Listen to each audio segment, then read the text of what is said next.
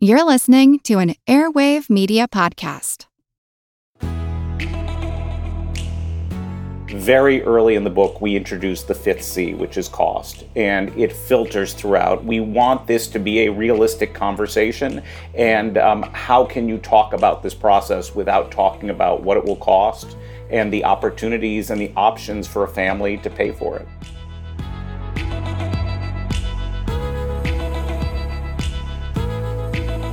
Her Money is supported by Fidelity Investments. Whether you're celebrating a milestone or adjusting to the unexpected, Fidelity's there to help you navigate life's important moments with confidence. Visit fidelity.com slash hermoney to learn more.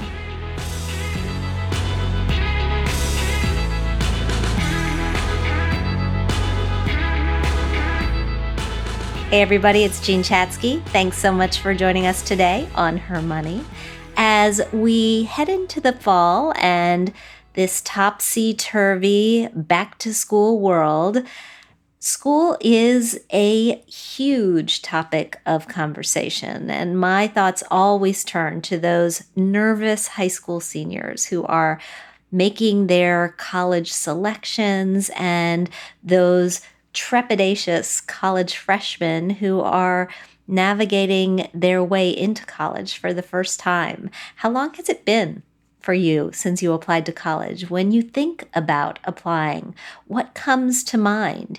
If you've been through it yourself recently or with a child, one of the first words that might come to mind is stressful. These days, it seems every school wants something different, and it can take so much time and so much energy to gather the proper documentation, write the essays, submit an application that you can be proud of.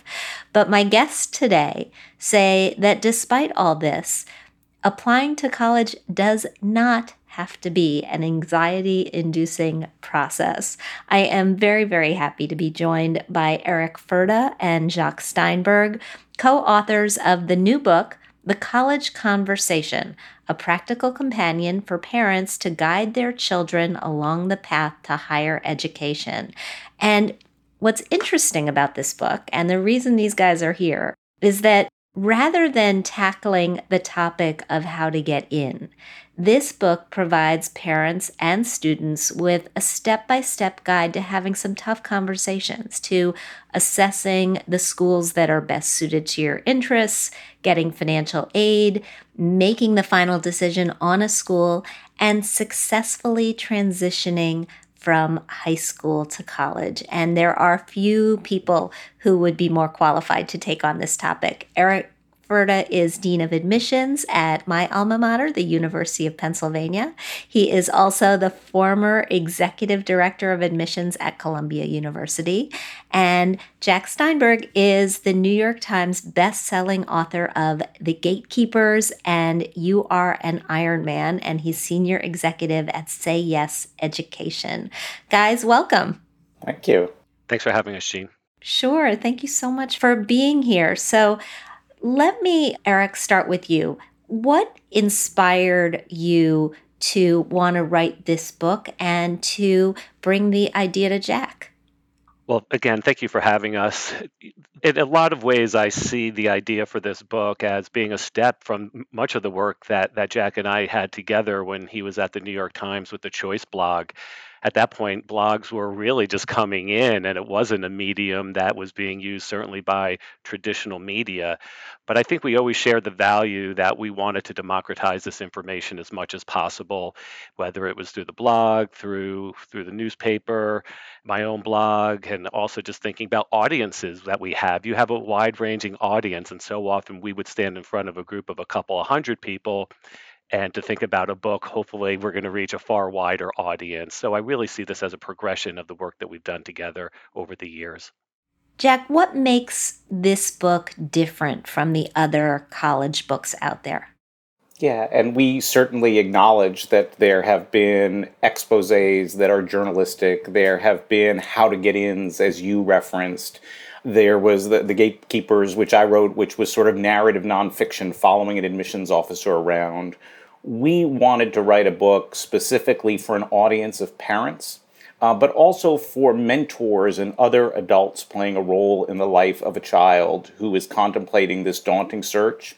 And we wanted to try to take the stress out of it, as you said, um, but also provide sort of a form, a way to have conversations about this process, to break it into smaller pieces, and to help children and their parents or children and other dr- adults um, find a way to have these difficult conversations about college uh, beyond just, hey, can I get in? Um, but where might be uh, the best place for me or places for me to be as a student and why? When we talk about those difficult conversations, often we're talking about financial conversations that people just don't have. When you look at evaluating the right place for you, how much does finance play a role in that? And how do you talk about that with your partner and with your child? It's really a great question, and you know, right in the wheelhouse for your expertise, Jean is I think our approach for both of us in writing this book is any of these conversations, particularly ones that are going to be maybe subjects that have never been broached before, is let's not delay the conversation. Let's try to put it out there with some guardrails as we discuss, you know, not to overwhelm just one conversation, but at least to open it up so that over a period of time during the college search that you could revisit that conversation. And so I think it is really important a to first get it out there say that it's something that you're going to try to create some comfort zone to have that conversation and then have it as part of the larger you know strategy that you're putting into place because you use the term value and so some of the advice may be well, is value tied to a certain major or type of academic program? Or will I be able to major in whatever I like and kind of pursue some of those other dreams? So I think there's a range that needs to be covered. But the first is really making sure that you say that this is something we're going to have a conversation about in kind of a safe zone. In the book, we talk about the various ways you can size up uh, a school in terms of its characteristics, and we talk about the C's. Mm-hmm, um, the four C's. The four C's, thank you. and so they are the, the culture of that institution, the curriculum, the community, and the conclusions, which are what are the outcomes? What do students go on to do afterward? very early in the book, we introduce the fifth C, which is cost, and it filters throughout. We want this to be a realistic conversation, and um, how can you talk about this process without talking about what it will cost and the opportunities and the options for a family to pay for it? That's not the only exercise that you have in the book. There's another one that revolves around the five eyes. Eric, you want to walk us through that one too? Because I found it helpful. Certainly. And it's kind of interesting too, in terms of the book itself, how these activities started to grow one after the other. And the five eyes really center around that evaluation of self and we want students to be reflective as much as possible because this could feed into their letters of recommendation it could feed into their essays. So we, we think about the student's identity their ideas their interests their intellect and inspiration. And I think throughout the book, Jacques and I do a, a nice job of saying, you know, here's a framework while make it your own. Maybe there's another word that would pop into your mind, Jean, saying, well, why don't you do this? And maybe there's another opportunity. And we don't want to be so prescriptive, but we do want to provide the opportunity for there to be a framework so individuals can start can start that conversation within the family.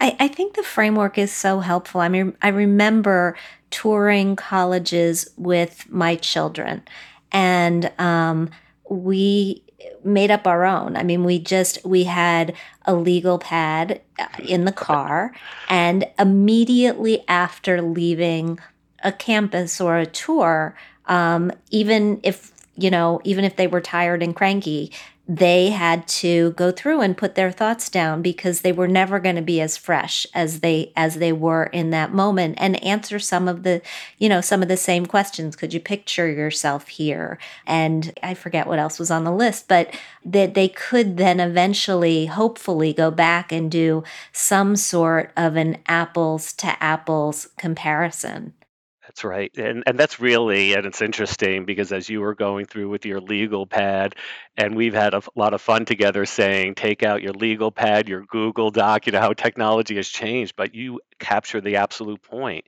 is that families are not going to have fresh in their minds what that visit was like and you need to jot down a few ideas particularly if you revisit to fill out that application 6 weeks 2 months later whatever the case may be you need to refresh your memory and I think we do a really nice job of having these exercises and activities so people can keep that information fresh and then make those comparisons as you said when do you start this process with a child? I mean, when do you start having these conversations? I mean, I'm, let's let's not let's assume that that we've moved beyond you know putting your kids in a, in your college sweatshirt and taking them to a, a game in hopes that they catch the bug, um, which mine did not.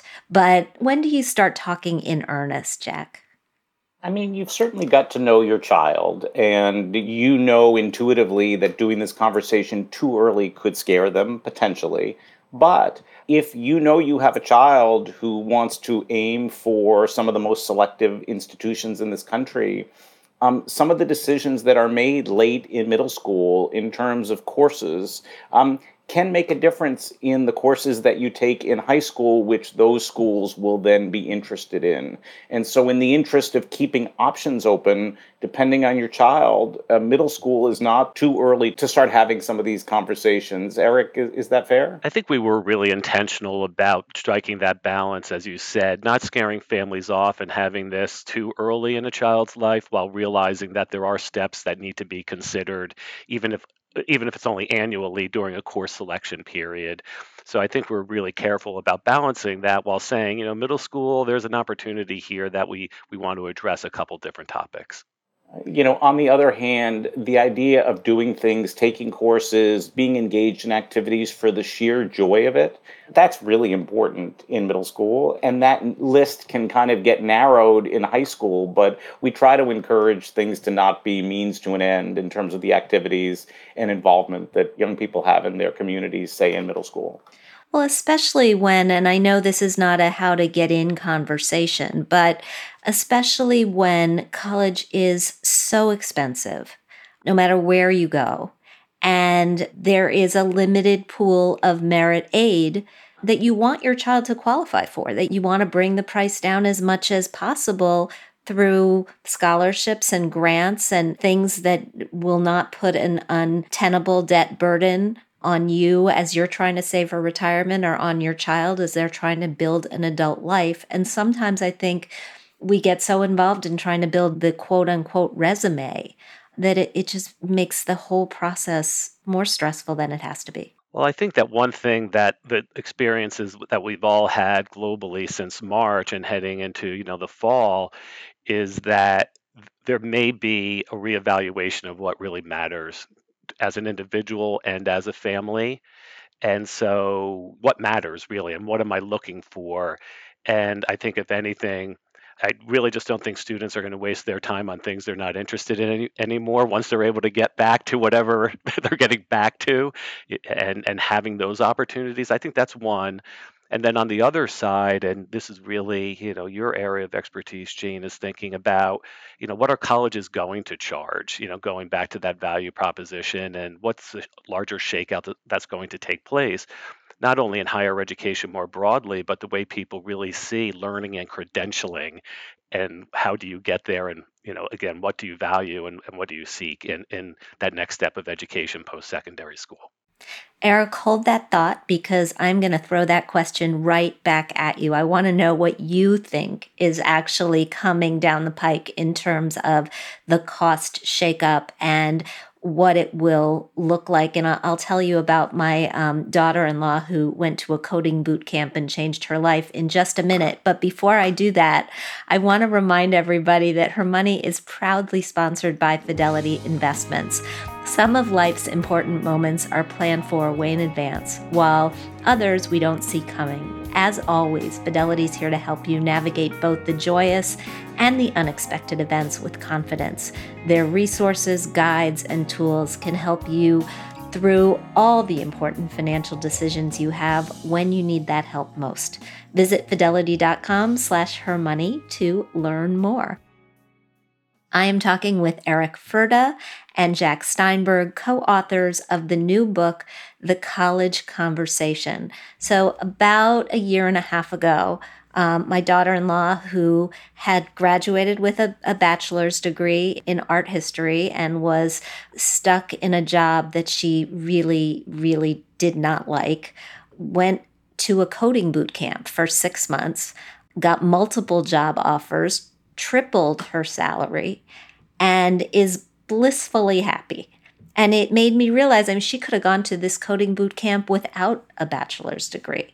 Um, I do think we are headed into a different world, and, and this is one of those scenarios where COVID has perhaps fast forwarded us into the future a little bit. Eric, Eric, what do you think is coming? Well, I'll take the higher ed sector, the four-year traditional, and and and Jacques was really great about making sure that we address the uncollege movement as well in the book. And I think that's one piece that's important about the book. This isn't about you know kind of the get into the the four-year highly selective school and really that not only acknowledgement but the understanding that there is such a range of opportunity for students as they're leaving high school and depending on where they are and thinking about their own path. I mean clearly higher education as a sector was already under strain financially and this has really compounded that strain. My concern is there's going to be a separation between the more resourced institutions and other institutions because I don't think that's healthy overall for any number of reasons, uh, including choice, while know, some places are going to be under extreme strain. And as consumers, even for the highly selective schools, as consumers, families are going to ask, is this worth the investment? Particularly if you feel that you're in that middle income area, getting squeezed from it on both ends, not necessarily qualifying for a good amount of aid, but then also needing to meet those costs. Yeah. And and Jacques, what do you think in terms of that uncollege movement, which is clearly coming? I think that um, Eric and I imagined reflections very much like the ones that your daughter in law had. But imagine having that thought as a junior or senior in high school. And is there a way to have that conversation with your parents? The book is called The College Conversation, but one of the conclusions could be community college or um, a credential or a certificate in the spirit of the work that you're describing. And so uh, it, it would be heartbreaking for a student to go through uh, and get a bachelor's degree when their passion lay elsewhere um, and they were doing it because they felt they had to do it or because they had seen all those statistics that said that a bachelor's degree gets you um, uh, more income over a longer period of time. I mean, maybe, but what if that's not where your heart is? And so I think that, as was said, these conversations are going to accelerate. And my hope is that there will be more opportunities for students who don't want to take necessarily that well worn four year degree path, at least not initially. What about for right now? What about in the midst of COVID? If, if you've got a child who's not sure or you're a family who's not sure, what are your feelings about just pressing pause and taking a gap year or getting a job for a year? I mean, certainly there are studies that have shown pre COVID that um, a gap year can be beneficial, uh, both in terms of that extra year of maturity or that extra year of sort of better understanding yourself and what you're looking for out of that education. My heart goes out to families trying to navigate all this with the visibility so foggy, and you almost want to approach it on a parallel path. On the one hand, imagine that the pandemic didn't exist. You're talking about potentially making a four year investment. And uh, the, the, odds are certainly good that this crisis will recede, hopefully early in that four year time horizon. Um, but uh, does this argue for getting in uh, and and deferring for a year? Uh, does suddenly that idea of flying across the country to college maybe a six to eight hour drive away sounds more realistic. The questions are the same, pandemic or no pandemic, but some of the answers may change. Eric, can you put on your Dean of Admissions hat for me for just a second, or your inside the university hat for me for just a second? There are a lot of parents out there whose savings have dropped precipitously, who've lost jobs, who've seen their financial situations change in COVID. What's their move with um, with the financial aid office? S- certainly, and we saw this, Jean, right away. You know, in March, families were asking for their family financial situations to be reevaluated, and usually there's a lag time from a potential job loss or job loss to it actually having an impact. And the conversations that I know our, our student financial services office were having is it was it was a more immediate impact. And so helping those families with their individual circumstances, and that is a high touch process, right? You know, you're working with a counselor, you're working with an individual to help understand what can make it work for your family. And we're fortunate at Penn, again, to be one of the more resourced institutions, but it doesn't mean you have a blank check. I'll give you one other example, though, that I think is really important, and that is for the class that we just admitted, as well as our continuing students, they usually have a summer earnings expectation. And you know, students were not working this summer. They were not earning that $2,500, $3,000, $3,500 a summer because the jobs weren't there. You know, unemployment went up. And so you know, there was another time, another piece where the university said, we can't have this expectation, so we're going to fill that with grant money. We didn't put loans into the package. We don't have loans in our financial aid packages as part of our standard package. So already there's another circumstance that you, we needed to respond to very early on. And to your point, that's going to be ongoing until there is a recovery from not only the pandemic, but from the job losses. So basically, if you maybe you've held on to your job until this point. Now you get laid off. You pick up the phone and you talk to the financial aid office. Absolutely. I think it's important for families to know that uh, these offices are there to resource. It, it is uh, a confidential process to err on the side of telling your story. And and also uh, you mentioned alma mater earlier in a way the the idea of putting your child in that sweatshirt. Um, your alma mater uh, regardless of whether your child is interested or not that financial aid office can be a tremendous resource in terms of understanding this process whether at that institution or at other institutions these folks are experts and they get into this work because they want to help make college accessible and affordable all right. As we wrap this up here, I'd love one tip from each of you, your best tip for getting the conversation started. And um, Jacques, why don't you give me one for parents? And Eric, maybe give me one for students you know, as I really think about the opportunity to have a conversation, a conversation, Jean has to be two ways, right?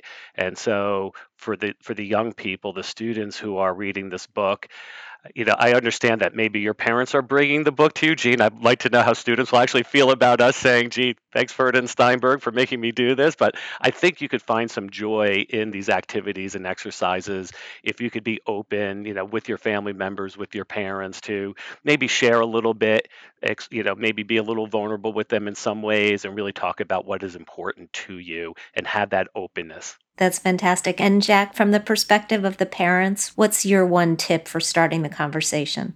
I would say keeping an open mind. You may know about 12 colleges or 20 colleges in your own personal experience, but there's 2,000 four year colleges and another several thousand community colleges. Your child may be interested in one or many of those or interested in exploring.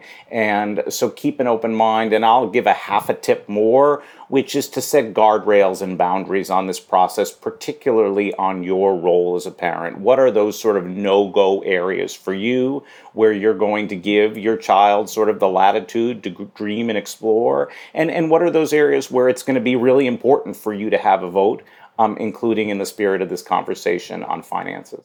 Yeah, I, I think we do our kids a disservice when we just say, dream, go, you can go anywhere, when in fact that's often not the case. And the more you can manage their expectations and enable them to dream within the boundaries that you set for them, the better off they're going to be.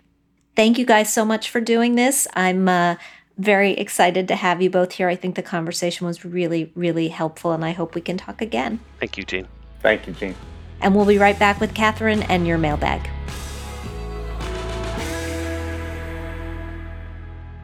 And her money's Kathryn Tuggle joins me now for your mailbag. Hey, Kathryn. Hey, Jean.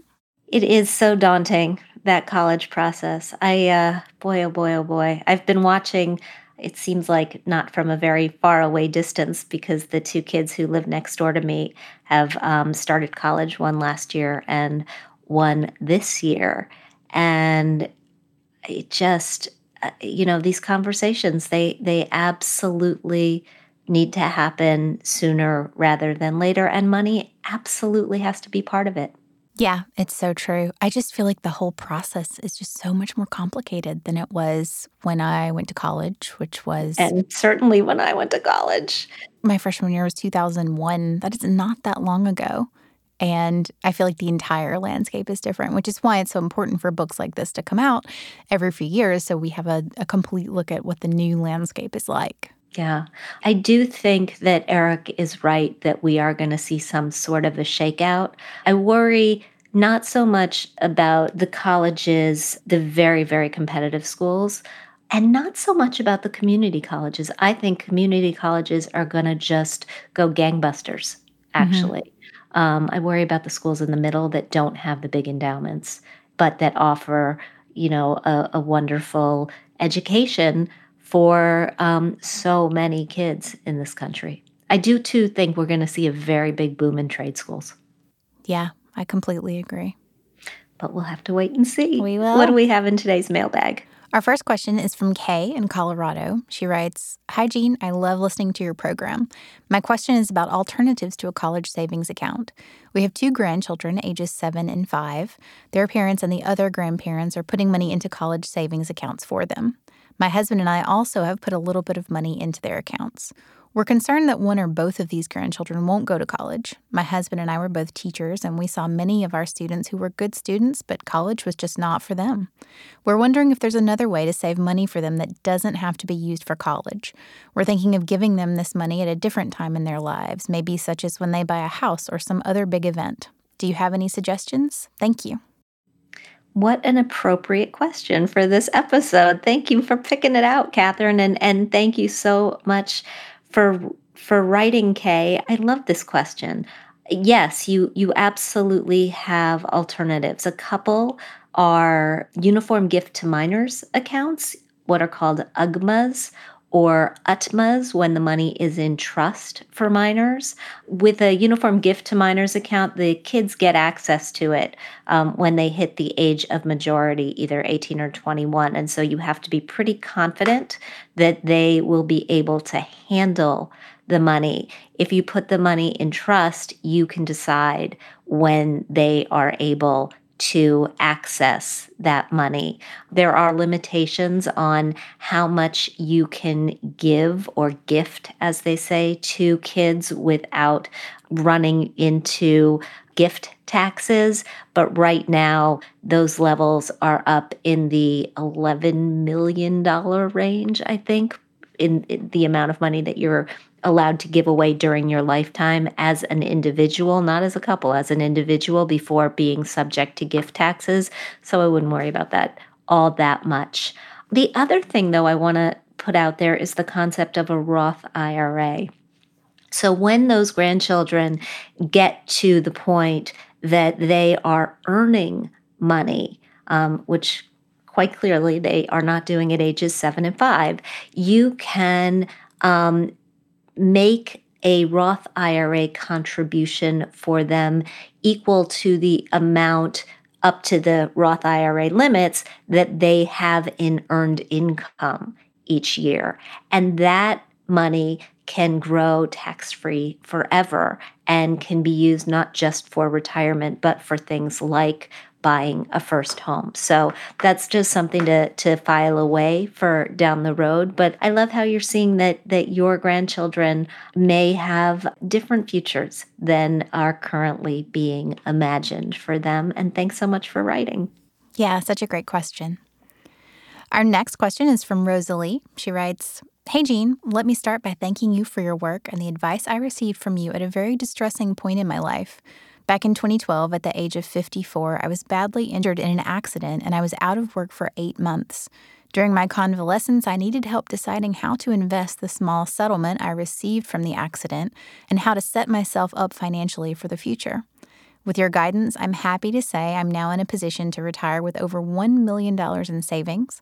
My spouse and I are well insured and have plans to enjoy our retirement within our means, but without fear of running out of money.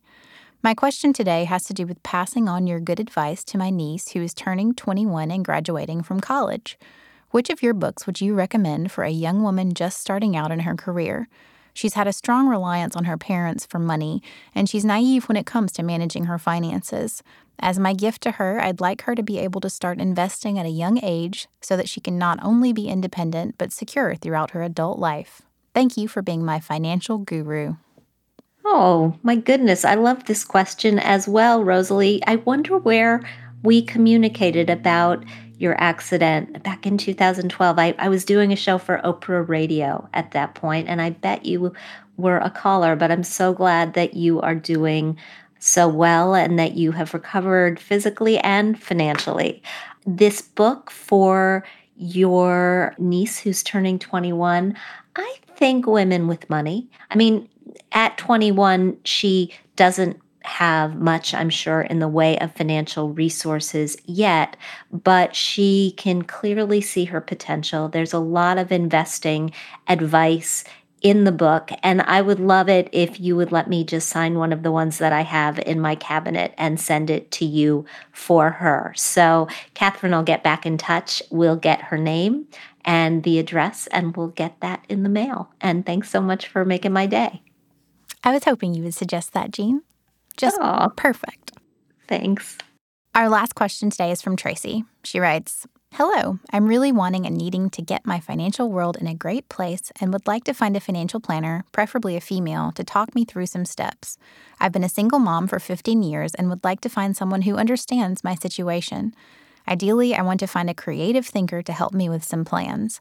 I've recently become debt free, which is amazing, and I'm sending a child to college this fall. I also just stopped receiving child support after 16 years, so there are lots of changes.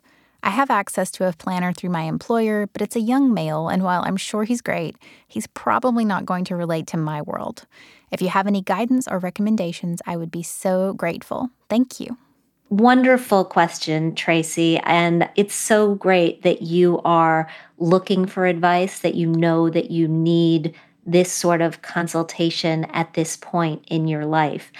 Generally, I would suggest that you try to make a short list of recommendations from people who are in similar financial situations to you, but it sounds as if you're not finding that within your circle. So let me send you to two different websites that I think should be able to help. The first is the website of the Garrett Planning Network. The Garrett Planning Network is a network of financial planners who are fiduciaries and who are willing to work by the hour. And I think that's really important when you're not sure exactly what sort of relationship with a financial advisor you want. The other organization is NAPFA. And like Nancy, A like Apple, P like Paul, F like Frank, A like Apple. It stands for the National Association of Personal Financial Advisors. This is the fee only financial planning association. And both of these websites have zip code locators that can help you figure out how to find a planner in your area and check off some boxes so that you can make sure that these planners line up with your needs. Once you get a couple of recommendations, I want you to sit down with these people. I want you to talk to them for at least 30 minutes. If you sit down on Zoom, that's okay as well if we're not able to meet person to person yet.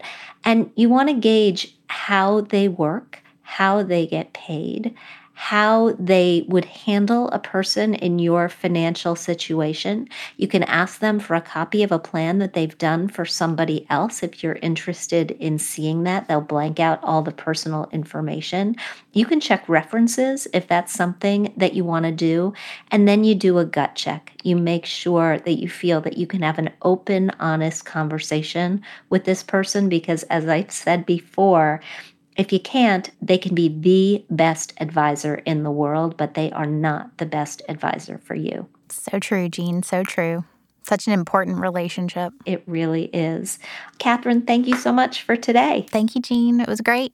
And in today's Thrive, cashing in on the gold rush. After more than a decade in the doldrums, gold is hot again with prices hitting record highs seemingly daily. With the pandemic still raging, investors are looking for safe havens, and as a result, gold has a newfound luster. If you have jewelry lying around that you want to sell, now's the time. With spot prices for gold at record highs, that nameplate necklace from two decades ago, and that high school class ring you never wore might be finally worth something. The easiest way to sell your jewelry is through a store that advertises it buys gold. These businesses will pay you cash on the spot, albeit at a discounted rate. These retailers may not be on your corner, but often they're just a short drive away. Pawn shops are another option, but you won't get the full value for your gold going this route. You can also look to invest in gold. Sure, there's a lot to be said for owning gold bars, but that's not the only way to go. Gold ETFs give you exposure at a low cost and trade like stocks. Investors can choose from several ETFs or go with a mutual fund that invests in different companies that support the gold industry. These funds typically cost more as some are actively managed. Several gold mining and refining companies are publicly traded, enabling you to purchase shares in a particular business. And if you do decide to invest in gold, remember slow and steady wins the race. The last thing you want to do is invest a large amount of money in gold when it's at the top. If you want exposure to gold as part of your diversified portfolio, owning a small position makes the most sense. Thanks so much for joining me today on Her Money. Thank you to Eric Furda and Jacques Steinberg for sharing their insight on all things college and the admissions process. I wish their book had been around when my kids were headed to school. If you like what you hear, I hope you'll subscribe to our show at Apple Podcasts. Leave us a review because we love hearing what you think. We want to thank our sponsor, Fidelity. We record this podcast out of CDM Sound Studios. Our music is provided by Video Helper, and our show comes to you through Megaphone. Thanks so much for joining us. We'll talk soon.